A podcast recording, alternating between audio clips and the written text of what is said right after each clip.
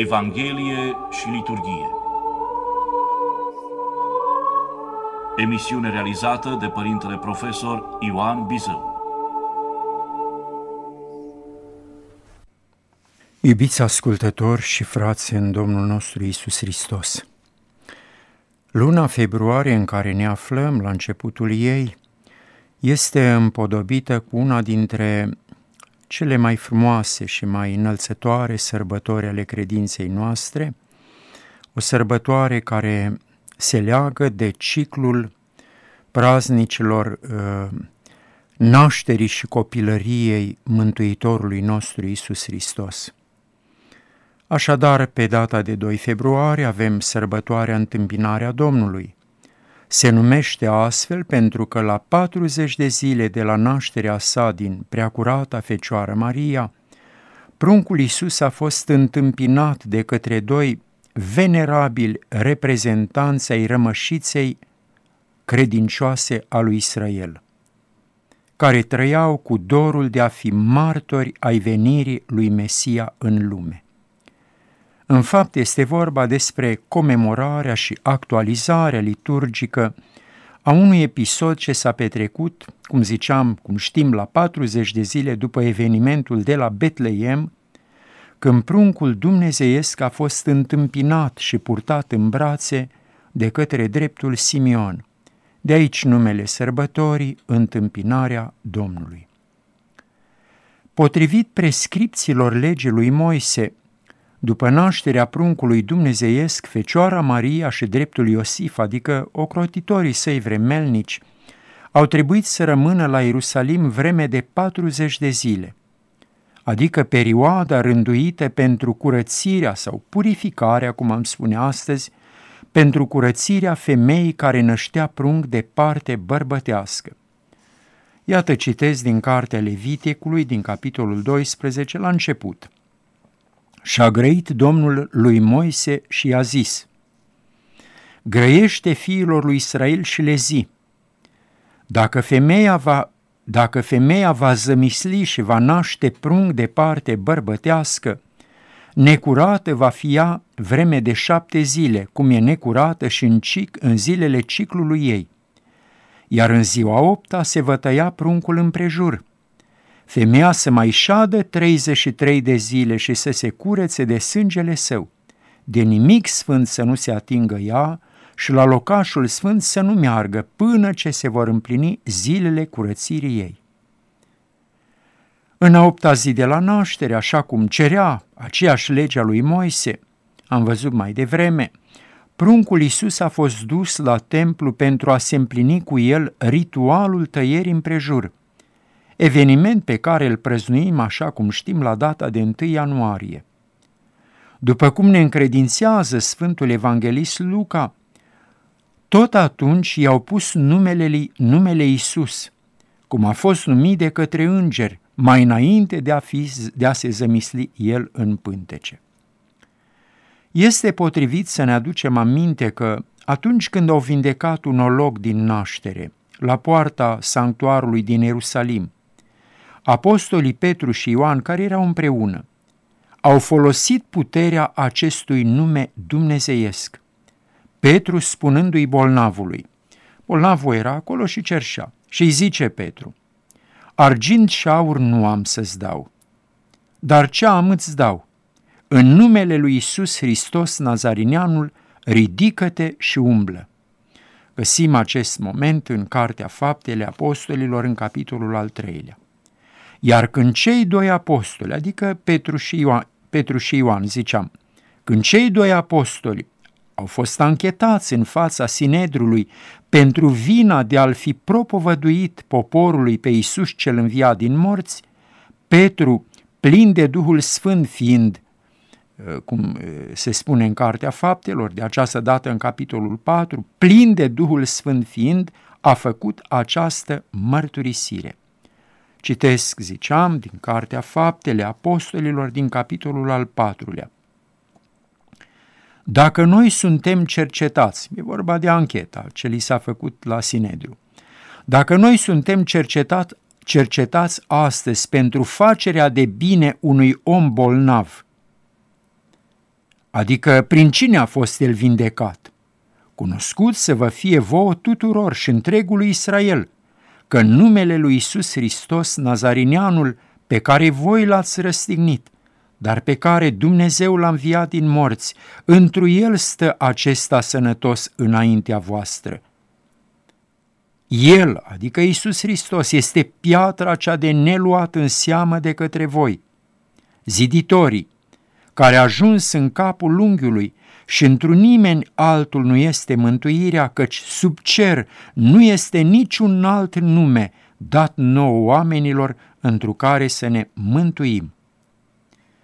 Așadar, când s-au împlinit cele 40 de zile rânduite de legea lui Moise pentru curățirea sau purificarea lăuzei, Maria și Iosif au urcat din nou la templu cu pruncul Isus pentru a se supune unui ritual prevăzut în legea veche, anume că orice întâi născut de parte bărbătească să fie închinat Domnului, să fie afierosit celui prea înalt.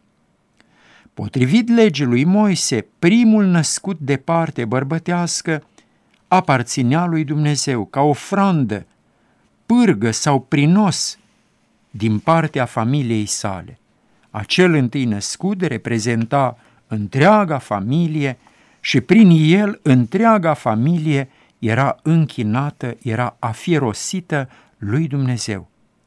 De aici faptul că în cea de-a 40-a zi de la naștere, copilul respectiv, am zis, dacă era de parte bărbătească, era dus la sanctuarul din Ierusalim pentru a fi închinat sau a fi rosit lui Dumnezeu. Ca preț de răscumpărare, sigur, știm asta, nu toți copiii rămâneau la templu. Foarte puțini rămâneau la templu. Însă era o procedură, să zicem așa, de natură și juridică, dar și spirituală și liturgică în același timp, potrivit căreia familia își putea răscumpăra copilul. Cu alte cuvinte, primul întâi născut de parte bărbătească al familiei aparținea lui Dumnezeu. Familia și-l răscumpăra pentru ca să fie în continuare, să rămână copilul acela în continuare în alături de părinții săi, de mama lui, de părinții lui, de în fine. Ca preț de răscumpărare pentru pruncul înfățișat Domnului, preotul care oficia ceremonialul respectiv și îl reprezenta pe Dumnezeu, primea cinci sicli de argint, iar mama pruncului oferea ca jerfă pentru curățirea sau purificarea ei un miel de un an și doi pui de porumbel sau o turturea. La intrarea la templu erau colivii pline cu astfel de păsări. Așa cum găsim noi când mergem la biserică lumânările sau prescura sau ceea ce tămâia, ceea ce avem nevoie pentru a duce jerfa la altar. Celor săraci, legea lui Moise le îngăduia să aducă numai o pereche de turturele sau doi pui de porumbel. Cum am spune noi astăzi, nici cel mai sărac om dintr-o comunitate nu este în asemenea măsură de sărac să nu poată aprinde o lumânărică de un bănuț. Și chiar dacă nu are bănuții aceea, omul care vinde lumânările îi o dă în mod gratuit sau oricine dintre ceilalți credincioși îi oferă lumânărica aceea. Din darul pe care Preasfânta Fecioară Maria și dreptul Iosif l-au adus la altarul mărețului sanctuar din Ierusalim în această împrejurare deosebită din viața lor, se vede limpede că făceau parte din rândul celor sărmani. Evanghelistul Luca descrie momentul acesta în capitolul al doilea. După ce preotul a săvârșit ritualul prescris în astfel de împrejurări, primindu-l în brațe pe pruncul dumnezeesc și închinându-l în fața altarului, cum se face până astăzi cu copiii familiilor creștine, atunci când mama vine la biserică pentru ceea ce numim noi molitva de la 40 de zile. Atunci pruncul Iisus a fost întâmpinat de către doi venerabili reprezentanți ai rămășiței credincioase lui Israel, adică dreptul Simion și prorocița Ana. De aici numele sărbătorii de astăzi, sărbătoarea cu care se deschide luna februarie și care împodobește această lună, anume întâmpinarea Domnului. Despre bătrânul Simeon, al cărui nume se tâlcuiește cel drept, Evanghelistul Luca ne spune că era drept și temător de Dumnezeu, așteptând mângâierea lui Israel. Și Duhul era asupra lui și se vestise de către Duhul Sfânt că nu va vedea moartea până ce nu-l va vedea pe Hristosul Domnului. Și din îndemnul Duhului a venit el la templu. Și când părinții l-au dus în lăuntru pe pruncul Iisus ca să facă pentru el după obiceiul legii, el l-a primit în brațele sale și a binecuvântat pe Dumnezeu și a zis, Acum slobozește pre robul tău, stăpâne, după cuvântul tău în pace, căci au văzut ochii mei mântuirea ta, pe care ai gătit-o înaintea feței tuturor popoarelor, lumină spre descoperirea neamurilor și slavă poporului tău Israel. În omilia sa la praznicul de astăzi, Sfântul Ioan Damaschin spune că acest Simeon, fiind preot al lui Dumnezeu și lui aducându-i slujbă de închinare după lege, s-a păstrat pe sine curat de gândurile cele din lăuntru, curățindu-se și ajungând oglindă a Domnului, întru care Duhul își arăta strălucirile dumnezeiești, nici întunecate și nici neclare, ci cu putere și preacurate, văzându-le nu doar după moarte, ci ca să se bucure de aceasta ca și cum ar fi prezente. Pentru că acestuia i-a fost mai dinainte vestit că îl va vedea pe Dumnezeu venind la cei de jos și făcându-se prunc cel mai înainte de veci și venind la templu chiar la el.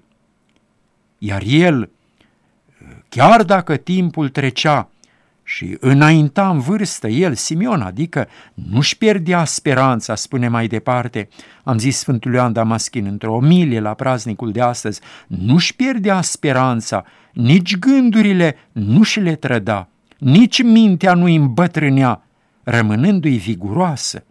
Apoi, pentru că a sosit vremea potrivită și pruncul a venit la templu, l-a scrutat pe acesta, auziți ce frumos spune, l-a scrutat pe acesta cu ochii zâmbitori și luându-l în brațele, care ar putea spune cineva, păreau a dânsui, prorocind a spus acestea, acum slobozește pre robul tău stăpâne și cele pe care Evanghelia le mărturisește în continuare. Ca unul care era plin de Duhul Sfânt, dreptul Simeon a văzut strălucind o rază de lumină cerească deasupra tinerei mame, care a venit la templul din Ierusalim ca să-l închine pe prunc, pe pruncul ce tocmai împlinise 40 de zile. Cum frumos spunea Sfântul Ioan Damaschin, l-a scrutat, l-a scrutat pe acela cu ochii zâmbitori. Adică a intuit, scrutând, fiind atent, vigilent, a intuit că se afla în fața lui Mesia, în fața unsului lui Dumnezeu, a cărui venire o așteptase cu ardoare. Fericit că s-a învrednicit, al vedea, pe unsul lui Dumnezeu, dreptul Simeon, aduce mulțumire pentru această favoare extraordinară, rostind frumoasa și cunoscuta rugăciune care îi poartă numele peste milenii și care, așa cum știm, a fost inserată textual în rânduiala vecernei încă din antichitatea creștină. Mi-aduc aminte că la, la noi la catedrală, dar și în alte părți, însă la noi la catedrală, unde participă lume mai multă, când se cântă rugăciunea acum slobozește pre robul tău stăpâne, tot poporul cântă, toți știu cântarea. Toți știu cântarea și toți știu rugăciunea. Și în zecile de ani de preoție, întâlnindu-mă cu oameni bătrâni, foarte bătrâni, rosteau necontenit această impresionantă rugăciune a dreptului Simeon, acum slobozește pre robul tău stăpâne. Sacerdot fiind, Simeon binecuvintează apoi pe cei doi ocrotitori vremelnici a lui Isus, despre care evanghelistul Luca ne spune că se minunau la auzirea celor spuse despre prunc. Adresându-se apoi Fecioarei Maria, acest reprezentant de frunte al rămășiței credincioase lui Israel face o îndoită profeție zicând, iată acesta, adică Isus, iată acesta este pus spre căderea și spre ridicarea multora din Israel și ca un semn care va stârni împotriviri. Aceasta e prima profeție, că am zis face o îndoită profeție, prima secvența profeției sale. Și în cea de-a doua zice mai departe, și prin sufletul tău, sigur, îi se adresează Fecioarei Maria, și prin sufletul tău va trece sabie pentru ca să se descopere gândurile din multe, din multe inimi. Potrivit uh, vechii tradiții creștine, după ce a rostit aceste cuvinte profetice, dreptul Simeon și-a dat Duhul chiar în incinta sanctuarului din Ierusalim. Osemintele sale au fost îngropate lângă zidurile celebrului sanctuar, pe care Domnul Hristos îl va numi casa tatălui său, iar după aproape o mie de ani au fost descoperite și aduse și duse la Constantinopol. Cele petrecute cu prilejul aducerii pruncului Iisus la templu. La toate acestea a fost martoră și Ana, prorocița, zice Luca, citesc din capitolul al doilea, fica lui Fanuel din seminția lui Asher, înaintat în zile multe, zicea, zice evanghelistul, ea trăise cu bărbatul ei șapte ani după fecioria sa. Și era văduvă până la 84 de ani și nu se depărta de templu, slujind noaptea și ziua în post și rugăciuni și venind și ea în ceasul acela lăuda pe Dumnezeu și grăia despre prunc tuturor celor ce așteptau mântuire în Ierusalim. Dacă luăm aminte la profeția făcută de către dreptul Simeon cu prilejul închinării pruncului Iisus în templul din Ierusalim, vom constata că ea s-a împlinit și se împlinește în tocmai. Că prin sufletul Fecioarei Maria a trecut sabia durerilor pricinuite de pătimirile înfricoșătoare la care a fost supus fiul său, o știm atât de bine. Pe bună dreptate, nevlavia creștină, Fecioara Maria este numită Maica durerilor și Maica lacrimilor. În ceea ce privește celălalt aspect al profeției făcute de către dreptul Simeon, anume că acesta, adică Isus, este pus, este pus, este rânduit spre căderea și spre ridicarea multora din Israel și ca un semn care va stârni împotriviri, ea s-a împlinit și se împlinește mereu, literă cu literă. Istoria lumii, începând de la plinirea vremii încoace, se dovedește a fi o ilustrare a celor spuse de către dreptul Simion, profeția lui împlinindu-se pe tot parcursul istoriei lumii începând cu Irod și până la vrășmașii recenți ai Dumnezeirii și a învățăturii sale, Mântuitorul Iisus Hristos rămâne un tainic semn de împotrivire, până la vrășmașii recenți. Tocmai această împotrivire despre care a profețit dreptul Simeon când l-a întâmpinat pe pruncul dumnezeesc în templul din Ierusalim este semnul cel mare și mereu actual care probează dumnezeirea și prezența lui Hristos în viața lumii, în sufletele celor ce alcătuiesc trupul său mistic, adică biserica. Toate prigoanele îndurate de către creștini, începând cu cele ale iudeilor și ale împăraților romani și până la cele mai recente, dovedesc faptul că Mântuitorul Iisus Hristos și biserica sa constituie o realitate vie, pecetluind pentru eternitate istoria și destinul umanității. Dacă n-ar fi fost așa, ce rost au avut toate aceste împotriviri pe care dreptul Simeon le-a văzut, le-a scrutat cu ochii Duhului peste viacuri și peste milenii? Când apostolii erau prigoniți de către iudei pentru a nu-l mai propovădui pe Iisus din Nazaret ca Mesia, cel vestit de profeți, s-a întâmplat un lucru deosebit de semnificativ. În apărarea lor s-a ridicat învățatul fariseu Gamaliel, care se bucura de prețuirea poporului.